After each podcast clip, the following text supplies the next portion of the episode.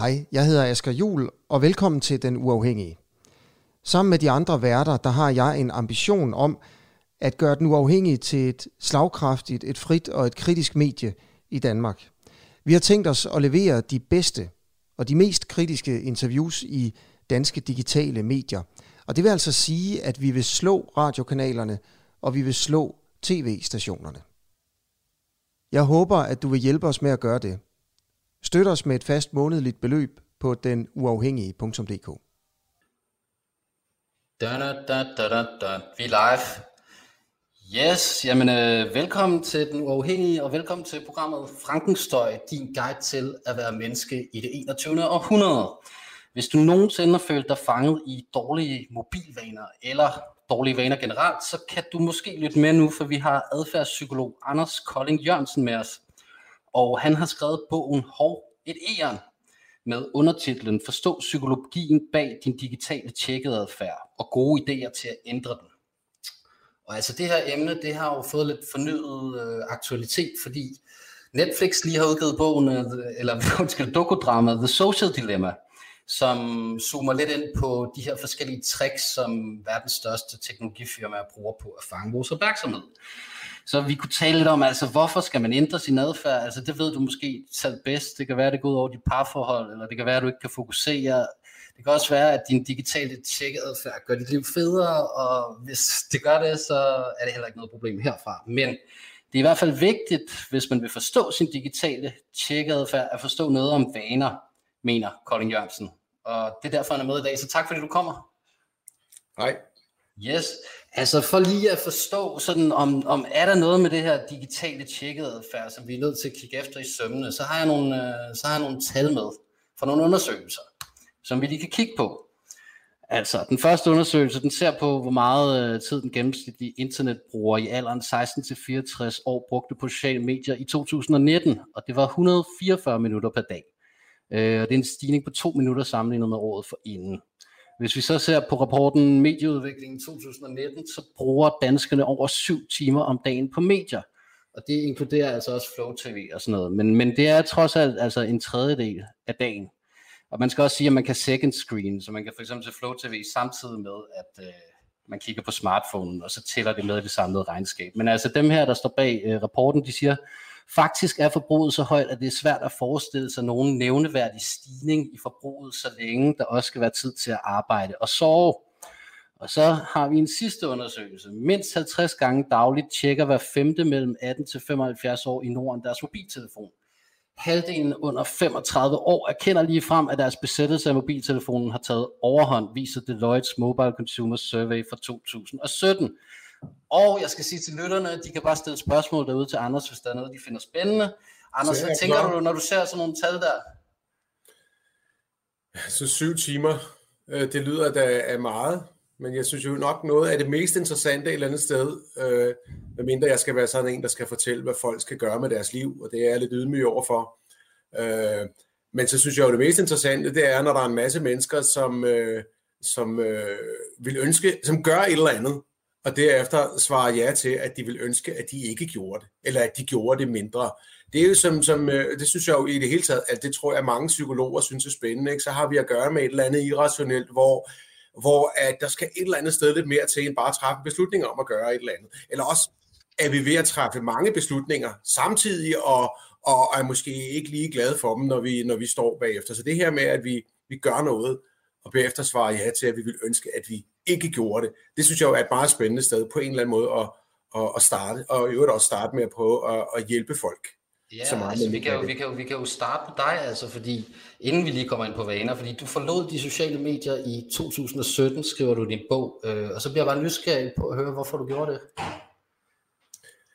Øhm, jeg, jeg synes, altså, ja, der var sket flere forskellige ting. Jeg skriver sikkert en masse grund i bogen, men jeg vil lige komme med en hov, fik jeg lige sparket til det her super smarte setup, som er et øh, stryberet med variabel højde, og så er det den store dæksamling af Inger Christensen, som jeg kun har fremme med de her lejligheder, fordi den er så dejligt tyk. Øh, jeg vil lige ja, man komme kan, man kan switche mobilen med, øh, med Ja, jeg får lige stået til en gang imellem, og måske kommer der også en stor hund ind og lige skal klappe og sådan noget. Men når de er overstået, øh, jeg vil lige komme med en disclaimer, jeg har faktisk ikke læst bogen i, i rigtig lang tid, så der er sikkert nogle grunde der, jeg ikke lige kan huske, som du tænker på. Men, men der var sket nogle ting, Og jeg tror, at en af de, de vigtige ting, der var sket, det var, at jeg i virkeligheden bare konstant havde fået på en eller anden måde, og igen, det var mit valg, på en eller anden måde fået internaliseret de her medier. Det vil sige, at jeg havde så mange samtaler kørende, så til sidst kunne jeg jo ikke, kunne jeg jo ikke nærmest se et billede af en punkteret, eller se en punkteret cykel, eller en stavefejl, eller sådan noget, uden allerede at være i gang med at, og, og, og, og lave et opslag og forestille mig, hvordan det blev, det blev, øh, det blev modtaget. Så jeg har brugt utrolig meget tid på at øh, være i diskussion, læse, hvad folk skrev, blive glade eller ked af det, og få påvirket mine følelser af det, men så i øvrigt også hele tiden at tænke over, hvad det næste skulle være. Altså, det var i virkeligheden, jeg opdagede i virkeligheden, at det var ikke kun den tid, jeg brugte på at sidde med den her skærm, men i virkeligheden rigtig meget anden tid, som også gik med enten at tænke på noget, der var sket, eller skulle ske. Og på et tidspunkt blev det simpelthen for meget. Det blev simpelthen for meget hele tiden at være i færd med at se mit liv udefra. Så, øh, så jeg, øh, ja, nu synes jeg jo bare, at alle de der stemmer, min egen inklusiv, øh, skulle holde kæft. Men jeg vil også godt sige en anden ting, at for et år siden, der savnede jeg faktisk virkelig at have en eller anden debat med nogen, for det der sker, når man jo melder sig fuldstændig helt ud, det er, at det simpelthen ikke er muligt at have mange af de små, sjove samtaler og, og, og være med i noget, som siger, for et år siden gik jeg faktisk, jeg har lige fået at vide det er et år siden nu, der gik jeg faktisk på, på Twitter igen, for det skal være helt ærlig, så det er det eneste medie, jeg sådan virkelig havde savnet, øh, hvor jeg virkelig, øh, øh, ja, som jeg virkelig havde øh, savnet, som jeg både faldt nyttigt og skønt, og selvfølgelig også røvirriterende en gang imellem. Det gør jeg stadig. Så jeg er faktisk at finde på Twitter, Øh, jeg hed Anders Kolding før, men så ham Anders Kolding Fris fra øh, øh Dansk Skandinavisk Tobakskompagni og BO, og sådan, han havde taget mit handle, mens jeg var væk. Så nu hedder jeg Herre Anders Kolding. Men der kan du så finde mig inde, hvis du vil være uenig med mig om et eller andet. Eller, Jamen, det lyder da øh, rigtig, rigtig fint. ud, efter vi har øhm, Altså, vi har, vi har din bog her, øhm, og altså, hvorfor er der et egen på coveret? Ved du hvad? Man spørger. Det er faktisk et rigtig godt spørgsmål. Øhm, og vil du være mellem os? Og du må ikke sige det til nogen, og du må heller ikke sige det til mine forlægger, men så skulle der sgu aldrig have været det æren på, for det var samtidig også lidt forvirrende, og det går i virkeligheden mod alt det, jeg siger, når jeg i øvrigt rådgiver folk om at lave kommunikation, nemlig lad være at være smart og lusket, bare fortæl, som det er. Så min første arbejdstitel var faktisk, at den skulle hedde Vanen. Men det synes vi også var lidt for lige på, sådan et billede af en hjerne og sådan noget. Så, så det var lidt, den spiller lidt på det her med, at der er et eller andet, oh, et, der er et andet, der hele tiden trækker i dig, øh, ligesom i filmen Op i øvrigt, med den her lille hund, der uh, ser det hele tiden. Og det her med, hvad er det egentlig, der, der trækker i dig. Så var meningen nok også, at folk skulle blive lidt nysgerrige og få øje på den på hylden og, og øh, interessere sig for den. Men ja, det virkede ikke særlig godt. Vi har solgt øh, lidt over 1000 af dem, øh, plus måske lige så mange digitalt. Og, og jeg havde jo helt klart tænkt øh, øh, Svend Brinkmann vægtklasse, da jeg skrev den her bog. Men øh, det blev det ikke til. Men der er et på, fordi det der med ærerne, der lige kommer forbi, det er der, der stjæler din opmærksomhed, og, og, og det at finde ud af, hvorfor vi bringer os i den situation, hvor, øh, hvor der kan komme så mange små digitale ting forbi, og lige gøre, at vi lige zoner ud af samtaler hele tiden. Det var det, som bogen på en eller anden måde øh, handlede om. Så det er forklaringen. Altså, jeg synes også, det er meget sødt æren, som vi fik ja, med. Det er bestemt et nuttet æren. Altså, noget jeg synes er fedt ved den her bog, det er, at den, den, den, den er meget præcis, og den giver os ligesom en beskrivelse af, man kunne måske sige, vanens anatomi. Altså, det, det kan man og, og i kraft af, at man så lærer den, så kan man også blive bedre til at ændre sine vaner, og det er jo så det, vi kan komme ind på. Øhm, altså, hvis vi starter med at spørge, altså bare helt åbent, altså hvorfor er det vigtigt, at vi lærer om vaner, hvis vi gerne vil ændre vores digitale tjekadfærd? Øh, men det er det jo, hvis man, hvis man mener, øh, måske lidt i modsætning til nogle af dem, der mener, at vi bliver fjernstyret fra en server i Silicon Valley. Men hvis man nu, som jeg, mener, at det giver mening at forstå det, at du tjekker ting, det, at du i hele taget gør en hel masse ting, at forstå dem som vaner, så øh, bliver det jo en ret god idé at finde ud af, hvor de vaner kommer fra. For jeg tror, der er mange mennesker, der der, der har, kan man sige, der kender øh, produktet af en vane. Ikke? Det, der kommer ud i sidste ende af en eller anden vaneproces, det er, at du gør noget igen og igen og igen, ikke? Øh, i den samme situation. Men at finde ud af, hvordan du er kommet derhen, og hvad der ligger bagved, og hvorfor du gør de her ting. Altså processen, inden vi er nået frem til at hive telefonen frem hele tiden. Det ved man også i virkeligheden virkelig meget om, sådan, kan man sige, adfærds- og vanepsykologisk. Øh, øh, det er jo en forudsætning hvis du begynder at ændre din adfærd. Hvis du ikke vil, så synes jeg ikke, du skal begynde at tænke for meget over den. Så skal du bare have den og nyde livet. Men hvis du vil ændre den, og hvis du især måske oplever, at du er, eller ikke oplever, det er du, hvis det er vaner, hvis du er, er, er, er guidet i at, og, og påvirke din adfærd af et eller andet, du har fået lært dig, som ligger lidt uden for din vilje. Det skal vi jo snakke om, men det er jo hele ideen med mm. vaner, at vi kan lære at reagere på samme måde, hver gang vi ser et køleskab, eller en lokumstøn, eller et eller andet, eller en snørebånd, uden hver eneste gang at skulle tænke bevidst over det. Ikke? Man kan sige, hvis du har fået lagt en masse adfærd over i sådan lidt halvautomatisk vanesystem, så øh, er det jo smart, men det kræver så nok, at du kender lidt til det vanesystem, mm. hvis du har fået lært dig selv en adfærd, du gerne vil lave om. Og det er jo det, vi ligesom starter, at der er nogle mennesker, det siger, at, at jeg tjekker hele tiden, men jeg vil ønske, at jeg tjekkede mindre. Jeg oplever, at jeg gør et eller andet. Jeg kan se det. Det er min hånd, der ryger op her. Men på en eller anden måde, så, øh, øh så føler jeg alligevel ikke helt, at jeg er i kontrol over det. Så derfor skal man lære om vaner. Helt klart. Altså, hvis, hvis vi så kan, kan smide en eller anden øh, definition på disken, altså, hvad er en vane? Fordi der er nok, hvis man bare spurgte en eller anden på gaden, hvad er en vane, så kan det godt være, at han vil give dig sådan lidt blegt, tomt blik og sige... Nej, helt ærligt, helt ærligt, det havde taget dig et øjeblik lige at løbe ud på gaden og, og gøre. Øh, men øh, øh en definition på en vane. En vane er en adfærd, som du har igen og igen i den samme situation. Når du kommer i en eller anden situation, så og gør noget igen og igen, så kan man kalde det en vane. Men jeg tror, det er meget interessant her at, at lige at slå fast, at, at vaner findes ikke.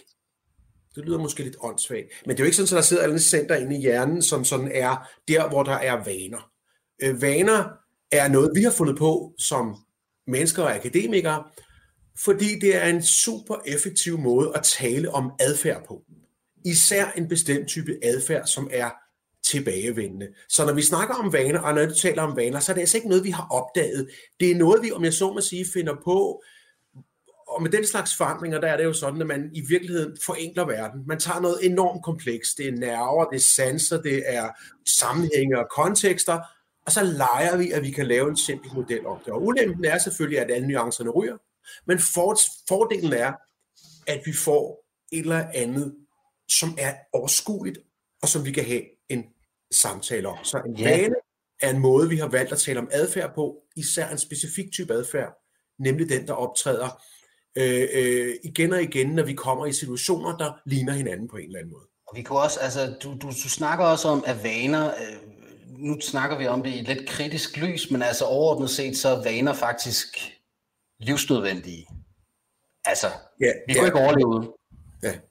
Jeg er jo faktisk i virkeligheden ikke kritisk over vaner, kan man sige. Så, øh, øh, øh, så blot fordi, at, øh, og det, det er jo selvfølgelig meget vigtigt at få med, og det er jo at sige, jamen øh, når nu vaner er det, der er tit bliver bragt ind, når du for eksempel gør et eller andet, spiser noget, der er usundt, ryger, eller i øvrigt ikke missionerer, eller har dårlig klimaadfærd, eller sådan noget, at jamen så er vaner nok, du ved, en lidt dårlig eller suspekt ting.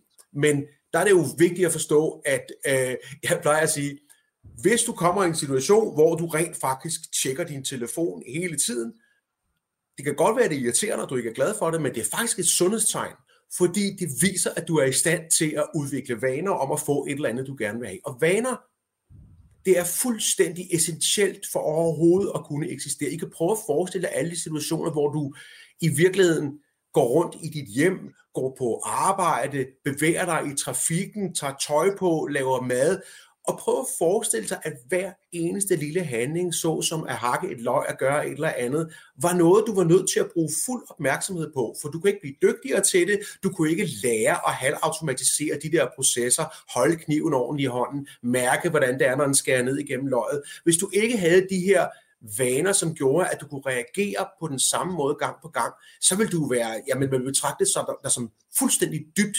handicappet. Du kan prøve at forestille dig, øh, jeg kommer med et eksempel. Prøv at forestille dig, at du kører i trafikken. Du kører bil øh, øh, i trafikken et eller andet sted, som du kender godt, og du sidder og med, du har en passager ved siden af dig på forsæt, og I sidder og snakker sammen. Øh, øh, hvis du kører et sted, hvor du plejer at køre, og bilen ellers virker og sådan noget, så kan du have en samtale, og det kan du, fordi en rigtig stor del af alt det, du gør i den her situation, har du fået semi-automatiseret i nogle vaner. Pludselig kommer du ud i en situation, hvor vejen opfører sig mærkeligt. Der er en eller anden trafikant, der opfører sig mærkeligt, eller et eller andet gør, at du ikke kan bruge din vane til at navigere her.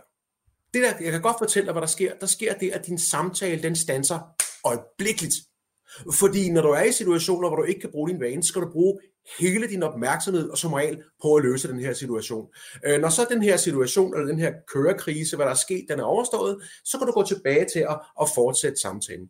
Der skal du prøve at forestille dig, hvis du ikke havde evnen til at lave vaner, så vil rigtig meget af din navigeren rundt i verden se ud, som den gør, når du kommer i sådan en undtagelsessituation. For alt vil være undtagelsessituationer, for du vil aldrig nogensinde kunne, kunne belave dig, eller kunne, kunne, kunne øh, øh, øh, læne dig tilbage og, og, og, og regne med, at du har en eller anden automatik. Så man kan sige, at vaner er i virkeligheden en forudsætning for, at du overhovedet kan have en højere tænkning. Det er, at du kan få snørbånd, og det at gå på toilettet, og gå på gaden, og gå i trafikken, og alt, at du kan få på en eller anden måde lagt det over i et system, hvor det kræver lidt mindre af dig end din fulde bevidsthed.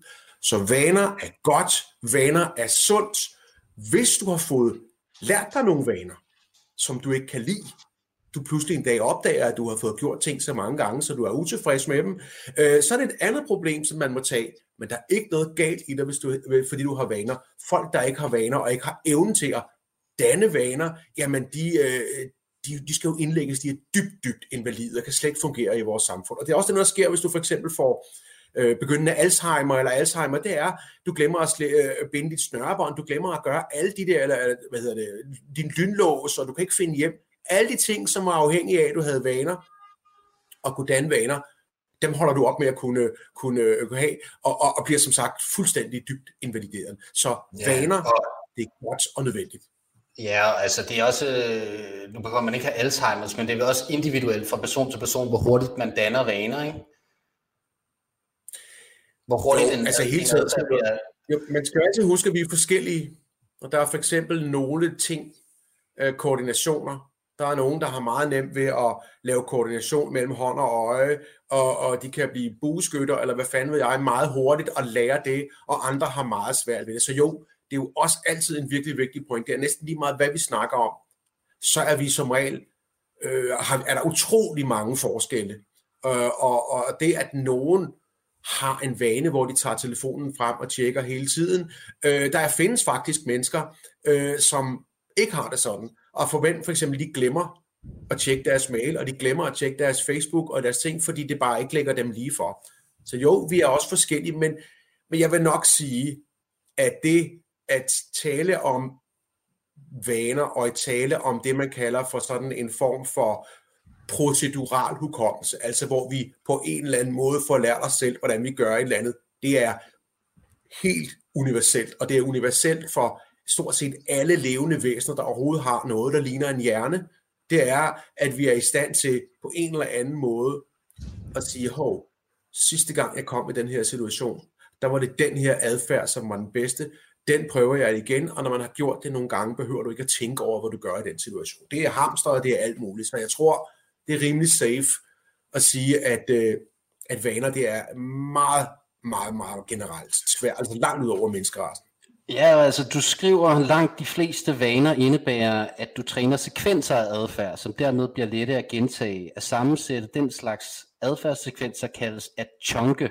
Stort set alt, hvad du tænker og gør, består af den slags lunser af følelser, tanker og adfærd, som du gennem livet har fået chunket sammen, uden at tænke nærmere over det. Selve fundamentet for din tænkning er, at du lærer af dine erfaringer, skaber associationer og nye mønstre og sætter verden i system.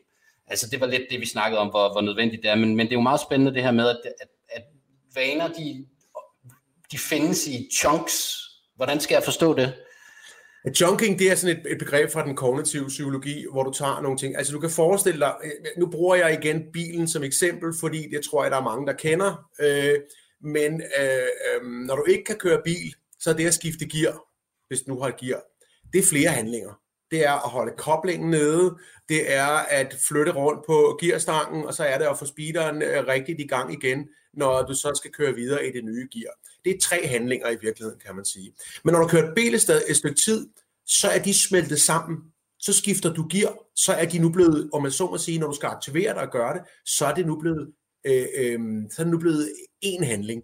Og der er også mange øh, følelser, der kommer ind. Når du har, hvis du har gjort et eller andet rigtig mange gange, hvor du får det godt af det, eller undgået et eller andet, der er ubehageligt, jamen så bliver en potentielt ubehagelig eller behagelig følelse og noget bestemt adfærd, og måske også nogle bestemte tanker, du har, det bliver noget, der, der, øh, der optræder sammen. Øh, du går hjem fra arbejde, du får øje på en bager, du føler sult, du får lyst og får et billede af en kage, du går ind, du køber et eller andet, du spiser det, og du slår dig selv i hovedet over, at du bliver så tyk bagefter. Alle de der ting ligesom på en eller anden måde hænger mere og mere sammen. Men igen, det her det er ikke eksakt videnskab. Der findes ikke chunks, eller det gør der faktisk neurologisk set, men det, I, skal, I skal forstå det her som en, en nem måde at huske det her på. At husk nu, at du kan få koblet en hel masse ting sammen, fordi det er sådan, de hjerner, der ligger nede under vores tænkning, de rent faktisk øh, øh, øh fungerer.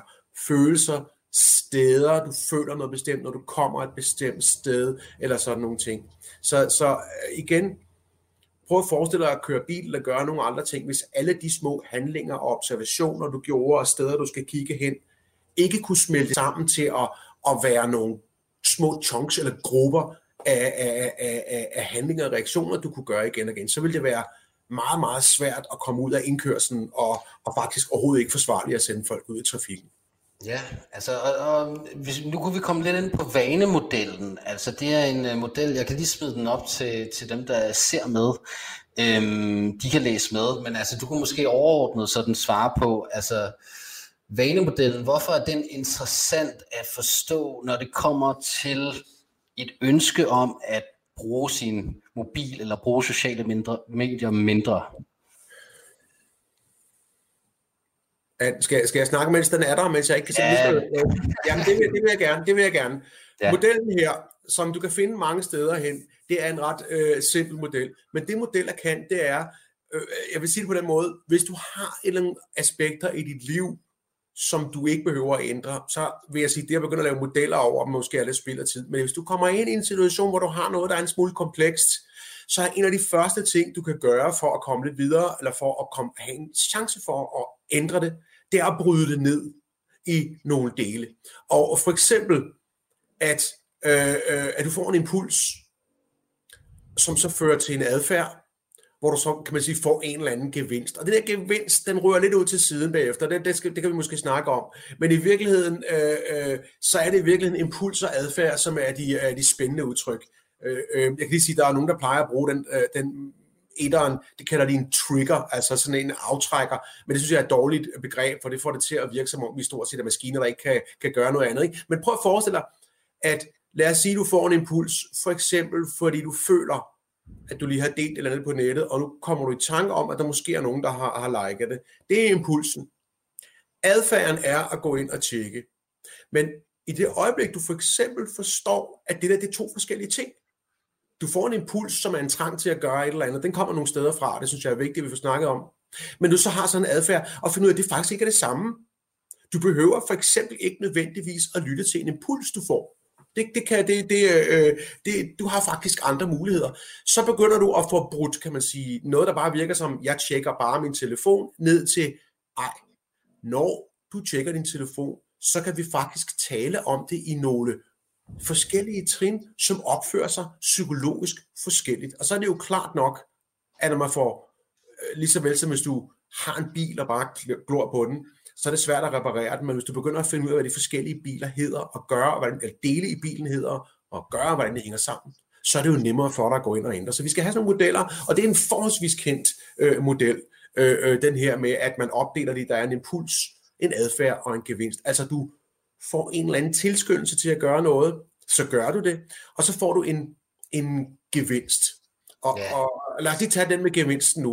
Uh, kan, kan vi ikke lige få den der væk nær, så, så vi lige kan jo. se den igen? Så vi kan se hinanden i øjnene. Hej. Ja, så vi kan se, ja, det kan man jo ikke her. Det, men uh, hvad hedder det? Uh, det her med gevinsten, Altså for det første er det jo ikke sådan, at du får en kage eller et stykke slik eller sådan noget. Gevinsten er jo i virkeligheden tit bare, at verden fungerer, og du kan komme videre. Ikke? Altså gevinst behøver ikke at være noget særligt øh, øh, øh, fantastisk belønningsagtigt. Det handler i virkeligheden om, at du siger, jeg kommer, jeg får en impuls. Det kan fx være, at jeg kommer i en situation, jeg kender. Jamen, du har lufthavn. Jeg kommer ind ad døren til et mødelokale, for eksempel her. Ikke? Så får jeg en impuls. Det, det er en impuls, der siger, hey, det her, at du er i den her situation, der har du været før. Så har du en adfærd, som du måske til at starte med skal tænke over, men hvis du efterhånden får knyttet de to ting sammen, så opnår du det gode, nemlig at du fungerer bedre i det her møde, fordi folk ikke kigger mærkeligt på, når det er en telefon, den, den ringer. Men faktisk, så er rigtige vaner overhovedet ikke drevet af gevinst. Det er ikke sådan, at vi gør ting i håb om at få en belønning.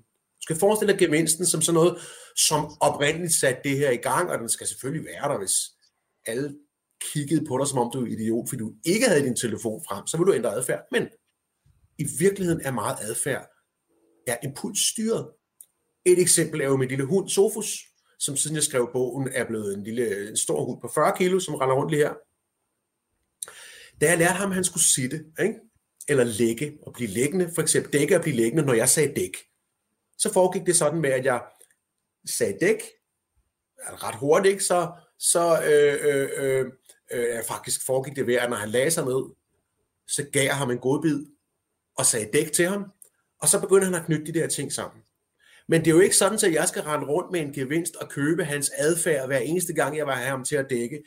Det er sådan, at jeg vil bruge den til at starte med, til at fortælle ham, at det er adfærden, jeg ønsker, at han skal have i den situation. Og når den så er indlejret i ham som en vane, så kan han sgu ikke huske, hvorfor det fanden det var, at han lægger sig ned, når jeg siger dæk. Han kan ikke huske, hvor det kom fra. Det startede med en godbid, men nu gør han det bare for et eller andet sted. Skal han jo gøre af sin krop, når, når, når vi er her. Så at forstå, at de der gevinster i de der modeller, at det ikke det er ikke så interessant. Det er interessante, når du skal arbejde med dig selv, det er at blive opmærksom på alle de her øh, øh, øh impulser, der starter dine vaner. Det, det er jo en... Øh, øh, altså det var svært at skrive, for det var svært at skrive på en måde, så det var pædagogisk og klart, uden det bare var en gentagelse af nogle floskler, men det, det er ligesom noget af det bedste, man kan tage med fra bogen, eller fra det her, det er, hvis man kan blive lidt opmærksom på, at finde ud af, at det, der starter din vane, det, der får dig til at have lyst til at gøre noget, og så det, at du gør det. Mm. Det er to forskellige ting, som ikke nødvendigvis behøver. Ja, og altså når, når, når, når, hunden, når hunden så først har, har indlært den vane, så er det utrolig svært at, at ændre den, og det, det, det kan lidt være det samme problem, man har med mobiltelefonen. Hvis man har indlært en eller anden vane, man synes er problematisk, så, så, kan, den være, så kan den være svær at få, få pugt med. Altså. Mm. Men, men jeg tror også, at den, man skal jo forstå, at øh, altså vanen fungerer jo forstået på den måde, at inden for vaneprincipper, eller inden for vanens egen principper, så virker den jo perfekt. Du poster et eller andet. Så kommer du i tanke om, hey, det kan være, at jeg har fået et svar. Det er en impuls, der kommer ind i dig. Så går du ind og tjekker igen for lige at se, om der er nogen, der har svaret. Så er der måske nogen, der har svaret. Det behøver ikke være noget fantastisk, men så får du faktisk en eller anden, kan man sige, belønning. Du laver noget, som sådan helt konkret giver dig noget af det, du lige gerne vil have i den konkrete situation. Så inden for vanens dynamik, vaner skinner ikke mellem godt eller dårligt. De sørger bare for, at hvad du end har gang i, kan de sætte det i system. Så kan det godt være med din med din frontallapper og med din øh, sådan cortex og din højere bevidsthed og din moral og dine forestillinger om, hvad for et menneske du skal have været, og en eller anden kronik i politikken, du har læst, som får dig til at få skærmleder og sådan noget, så kan det være, at du får en beslutning om, at du nok ikke ville være, har lyst til at være sådan en, som tjekker din telefon. Du snakker om skærmskyld faktisk, men skærmskam kunne også være meget godt. Skærmskyld og skærmskam, ja. Jeg prøver at skrive en bog fuldstændig uden skærmskyld, hvor jeg siger, hvad du gør, det er fuldstændig op til dig. Jeg vil bare gerne fortælle dig, hvordan øh, dine vaner virker. Men vaner er jo sådan, at, altså som jeg siger, hvis du for eksempel godt kan lide kage, så øh, kan du hurtigt få lært dig selv at gå forbi bageren på vej hjem og spise noget kage. Hvis du så bagefter finder ud af, at du øh, er blevet for tyk, og er virkelig ked af det og deprimeret over det, Øh, øh, så kan jeg fortælle dig, at hvis der er noget, der er virkelig godt til at trøste, når du er deprimeret, så er det kage, og så kan du sagtens få lært dig selv at gå ned og hente mere kage, fordi det fungerer på sådan et helt basalt niveau at gøre nogle ting, som du på sådan et meget simpelt og primitivt niveau har lyst til. Så kan det godt være, at du er oppe i din din øh, hjernebark og i din, øh, din, øh, din øh, højere bevidsthed øh, synes, det er forkert, men, men det, det betyder ikke, at der er noget galt med din vane, for din vane hjælper dig til noget, du på et dybere plan i virkeligheden har, har, øh, øh, har lyst til at gøre. Hmm. Og nu kan ja, jeg faktisk ikke lige huske spørgsmålet. Nej, men jeg synes, en, jeg, synes, en fin ting, jeg, synes, en, jeg synes en fin ting, altså ved lære om de her vaner, det er også, altså man, man, man bliver voksen, og så, og, så, og så tror man, man ligesom har styr på livet, men, men, men altså, det kan næsten være lidt ydmygende, at man skal læse at man skal læse de her ting, men, men på en måde er det godt nok nogle gange at behandle sig selv som et barn og sige, der er faktisk ting her, jeg ikke ved om, hvordan mit hoved fungerer. Ja, øh, altså det, det er altid godt. Det har ikke noget med barn at gøre, men uh, ting, altså, selvfølgelig er der masser af ting, vi ikke ved om, hvordan det er. Selvfølgelig ved man, at man bliver tyk af at spise kage, det er bare det, der er pointen, men, men, men, men, men, men, men man ved måske men hvorfor ikke... hvorfor gør man det så alligevel? Ja, ja. ja. Øhm, du skældner mellem tre vaneimpulser, altså, altså de her ting, der sætter en vane i gang. Altså, du, du taler om ydre vaneimpulser, indre vaneimpulser og vanesituationer. Så hvis vi taler om smartphonen her, hvad, hvad går det ud på? Jeg tror, når, når, når nogen som øh, måske for et par år siden, eller sådan noget, måske der ikke har læst lige så meget vanepsykologi, som jeg har, de taler om, hvad det er, der sætter vores impulser i gang, så, så forveksler de impulser med, med notifikationer. Altså, de kan for eksempel finde på at sige, og for det er det jo i virkeligheden også, du får et bip fra din uh, telefon, du kigger ned, og så ser du, uh, hvad hedder det, hvad der ligger dernede på din telefon, uh, hvad, der, hvad der ligger og lyser og blinker, og så går du ind og læser det. Så det er jo en ydre impuls. Altså så går du ind og læser det, så går du ind og læser alt muligt andet, og lægger din telefon fra dig 20 minutter senere, det er sådan en anden ting. Men, men, og derfor er det jo, hvis du, har, hvis du tror, at de eneste vaneimpulser, der findes, det er så nogen, der kommer udefra, jamen så er det jo også klart, at man kommer med sådan nogle øh, svar, som, eller sådan nogle gode råd, som øh, prøv at slukke for notifikationerne, eller prøv at skrue ned for telefonen, eller alle sådan nogle ting. Men nu er det jo bare sådan, at i virkeligheden er de impulser, der kommer udefra, de bip, der kommer udefra, det er jo i virkeligheden de allerletteste. For dem kan du jo øh, øh, skrue ned for. Men de indre vaneimpulser, der er der jo lige så meget en helt masse situationer, hvor du får en impuls, åh, der kan være kommet noget, øh, øh, eller åh, mit arbejde er svært, eller alle mulige indre ting, som også kan få dig til at tage telefonen frem og tjekke. Og der kan du godt se, at, øh, at øh, en indre impuls, som kommer inden fra dig selv, du føler dig ensom? Eller? Den kan du ikke lige gå ind og, og slukke for, og så skal du i hvert fald slukke rimelig permanent for hele bæksen. Så, så der er det jo, jo for eksempel plejer at sige, jamen hvis du for eksempel går og venter på en besked, fordi du har åbnet et feedback loop, lav lige en note om, vi skal prøve at snakke om den øh, bagefter, øh, fordi du har sendt en sms til nogen, eller sendt en besked til nogen, eller postet noget, og du går og venter på svar. Øh, hvad hedder det? Øh, øh, så er det måske i virkeligheden en dårlig idé at slukke for de ydre notifikationer. For hvis du ikke kan høre, hvornår der kommer et svar på din besked, så er du nødt til at tjekke hele tiden. Så der kan man sige, at den ydre impuls, øh, øh, som kunne have været et bip, nu har du fået svar, den flytter ind i dit hoved. Og du kan faktisk ende med at tjekke 10 gange så mange gange, fordi du ikke har den her lille bip, der kommer udefra og fortæller, hvornår du rent faktisk har fået den her besked. Så det der med at skille øh, og forstå, at mange af de beskeder, eller mange af de impulser, der sætter det i gang, meget af det, som starter vores adfærd, mange af de tilstande, som, hvor vi har fået lært os selv, at det at tage skærmen frem er en, den mindst ringe adfærd, at mange af dem kommer inden for os selv. Så der er der jo altså ikke nogen quick fix, bare at slukke for noget som helst. Der er nødt til at begynde at forstå noget af den psykologi, som er til stede. Og så er der den tredje, det er jo den, der hedder øh, situationer. Og igen, så er de jo, kan de jo være rimelig blandede. Men sådan en situation om, at hver eneste gang, du sætter dig i sofaen, så tager du telefonen frem.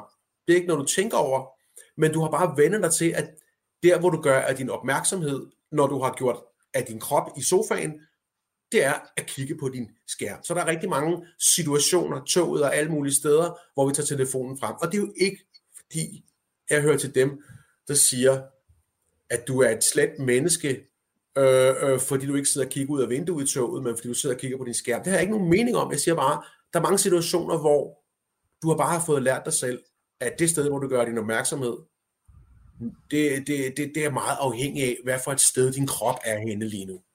Mm. Ja, men du siger, og du siger også, at tjekket adfærd sat i gang af ydre, nej, af, jo, af ydre impulser, de kan faktisk de kan blive til indre impulser. Altså hvis man, hvis man sætter sin mobil på lydløs, i håb om, at man så tjekker mobilen mindre, det er nok noget, som mange kender. Eller så, så, notifikationer så, så får du alle de impulser, der siger, jeg vide, om der er kommet noget. Jeg får jo ikke en besked, jeg må jo hellere tjekke. Der kan være kommet noget nu. Der kan være kommet noget nu. Ikke? Jamen, jeg har, jeg, det har jeg godt. Altså, jeg har, jeg har prøvet at slå notifikationer fra på, på Instagram, hvor, hvor man så ender med hele tiden at hoppe på for at se, om man så har fået beskeder. Altså, man måske ender med at tjekke den tjeneste mere, øh, hvilket også føles totalt latterligt. Altså. Men, men jeg synes lige, at jeg lige vil øh, øh overtage dagsordenen en lille smule. Mm. Sige, jeg synes, det der er rigtig godt at kende, og nu siger jeg det for, at vi skal huske det, så jeg ikke pludselig... Øh, ja, feedback loop der. Men det er det her om om det åbne feedback loop. Det er et udtryk, jeg har, jeg har opfundet til lejligheden. Det har jeg med mange af dem, fordi jeg synes, der mangler nogle gode udtryk, som ikke var så fagnørdet. At der ligger selvfølgelig fagpsykologi bagved. Men øh, vi er jo indrettet sådan i virkeligheden, kan man sige, at vi hele tiden reagerer med feedback fra verden i alle mulige situationer. Hvis jeg siger hej til folk, så siger de hej til mig. Hvis jeg i virkeligheden tænder for vandhanen, øh, så åbner jeg et loop, og så kommer der vand ud, så, øh, så er loopet lukket igen. Vi har hele tiden noget, hvor vi siger ping, og verden så siger pong. Og det vil sige, hvis der ikke kom vand ud af vandhanen, så vil jeg bruge rigtig meget opmærksomhed på det, men hvis det bare kommer, så tænker jeg ikke over noget. Og lidt på samme måde er det med kommunikation. Når jeg sender noget ud til dig, i det rum, der går fra jeg har skrevet noget til dig, og til jeg så får et svar, der er det her feedback loop uafsluttet. Ikke? Jeg har spurgt dig om noget, øh, men det kan også være, at jeg har postet et billede, eller, eller gjort et eller andet, men jeg har lavet en kommunikativ handling, og jeg har sagt ping. Og i den periode, der går, indtil verden så siger pong, indtil der holder op med at drøbe øh, likes og kommentarer ind på, på, et, på et socialt medie, eller indtil du svarer mig, vi snakkes ved klokken 13 i morgen, eller hvad pokker det er, så vil det her øh, åbne loop, den her uafsluttede samtale, den vil tiltrække sig rigtig meget af min opmærksomhed. Og det handler ikke kun nødvendigvis om, at at, at jeg har stillet dig et spørgsmål, og jeg skal bruge informationerne, som du svarer tilbage. Det handler også om, at vi har indrettet sådan, at, at vi i det hele taget bare er vant til, når vi kommunikerer, at få et eller andet tilbage. Det går begge veje. Og ved at vi har flyttet virkelig meget af vores kommunikation fra samtaler, øh, som jo var hovedreglen, da jeg var dreng, og over til små beskeder, så kommer der det her tidselement, det her tidsforskudte element, hvor du gør et eller andet, og i perioden efter, til du enten har fået et svar fra en person, eller svarene på mediet der, likes og ting og sager, er, er sådan klinget af, så er du meget, meget draget imod. Og det er jo noget, som, øh, jeg ved ikke, hvordan det, jeg siger det her nu, det passer med en rækkefølge, men vi skal sgu have det med. Det betyder jo, at grunden til, at du tjekker rigtig meget lige nu, og har været inde og tjekke, mens du sad og så det her, selvom du har noget at være, det var, at du sendte en mail eller postede noget for to timer siden.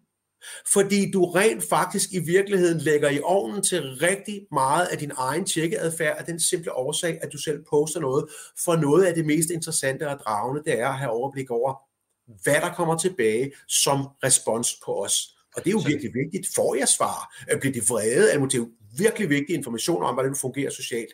Men så noget for eksempel som, at nu skal jeg lave en opgave, nu skal jeg skrive en opgave, skrive en tekst. Jeg sender lige par vigtige mails, så de er ude af vejen, og så skriver jeg en tekst. Så ved du udmærket godt, at lige meget hvad du så har slukket for alle mulige mailprogrammer, så åbner du dem igen, for du bliver enormt optaget af at se, om du har fået svar. Og allerede der kan du tage et simpelt trick, bytte om på de to ting, skriv din tekst først, send de der mails bagefter, fordi så er det ikke lige så problematisk for dig at have det her feedback loop åbnet. Og du kan prøve at forestille dig, at du lige tænker, jeg går lige ind og kommenterer noget. Det tager jo kun et øjeblik. Nej, det gør det ikke. Fordi i al den tid efter du har fået svar, går du ind og tjekker rigtig, rigtig mange gange. Du tænker på det, og hvis du ikke tjekker, så bruger du nogle gange kræfter og energi på at prøve at lade være at tjekke. Så, så det der med at forstå, hvor de der, som jeg kom ind på før, de der indre impulser kommer fra, så er det faktisk nogle gange noget, du selv har sat i gang, simpelthen ved at poste. Så der er masser af undtagelser på hovedreglen af den her. Hvis du poster meget, så tjekker du meget af den simple årsag, at du skal følge op på det, du selv har sat i gang. Hvilket også har en anden konsekvens. hvis du i en periode godt kunne tænke dig at tjekke mindre, første skridt, det er at poste mindre selv. Yes, ja, og du skælder mellem synkron og asynkron kommunikation. Altså, hvor synkron kommunikation er det, vi har nu, hvor, hvor der er et flow. Det er bare samtidig, ikke? På, på samme tid. Ja. Asynkron er en besked, der lærer sig et andet sted, øh, som en sådan. Så... Det, det, er en besked. Jeg hvor den lærer det, ved jeg ikke, men jeg skriver noget, og så går der en tid, og så kommer det til det andet. Det vil sige, at vi kommunikerer ikke på samme tid. Der tror jeg, der er en grænse, der siger cirka, at hvis, hvis jeg er øh, op til 6 sekunder, hvis der går mere end 6 sekunder før, at du skriver et eller andet tilbage, vi kan jo sagtens have en chat, hvor vi chatter real time, ikke? Hvis der går over 6 sekunder før jeg får svar, så begynder jeg at opfatte det som sådan en asynkron kommunikation, så går jeg fra, at, at vi har en direkte samtale, til at jeg begynder at vente, altså, nu har det, nu er det 10 sekunder siden, jeg skrev, skal jeg begynde at lave noget andet? Skal jeg sidde og glo på skærmen, uden der kommer noget? Hvad er det egentlig, der sker her? Og så begynder jeg at skifte over til at være det, der opleves som, som øh, kan man sige, øh, asynkron kommunikation, eller en kommunikation, som er baseret på beskeder, for det er jo i virkeligheden det ord, det handler om. Og prøv at tænke over, hvor mange steder i vores liv, hvor en direkte kommunikation er blevet skiftet ud med beskeder. Du tager en telefon, du ringer til nogen, aftaler en eller anden legeaftale med børnene, eller en eller anden lægger røret på, så er den lukket. Den er afsluttet. Der er ikke mere. Hvorimod du lige sender en besked så sender du lige en besked et andet sted hen, og pludselig har du lige sendt en 3-4 beskeder ud. Så det, at vi har flyttet sindssygt meget af vores kommunikation over i beskeder, det er det, der skaber al den her ventetid, og det er det, der gør, at vi hele tiden er i gang. Vi har hele tiden en masse ting, der ikke er, der ikke er, er, er afsluttet. Ikke?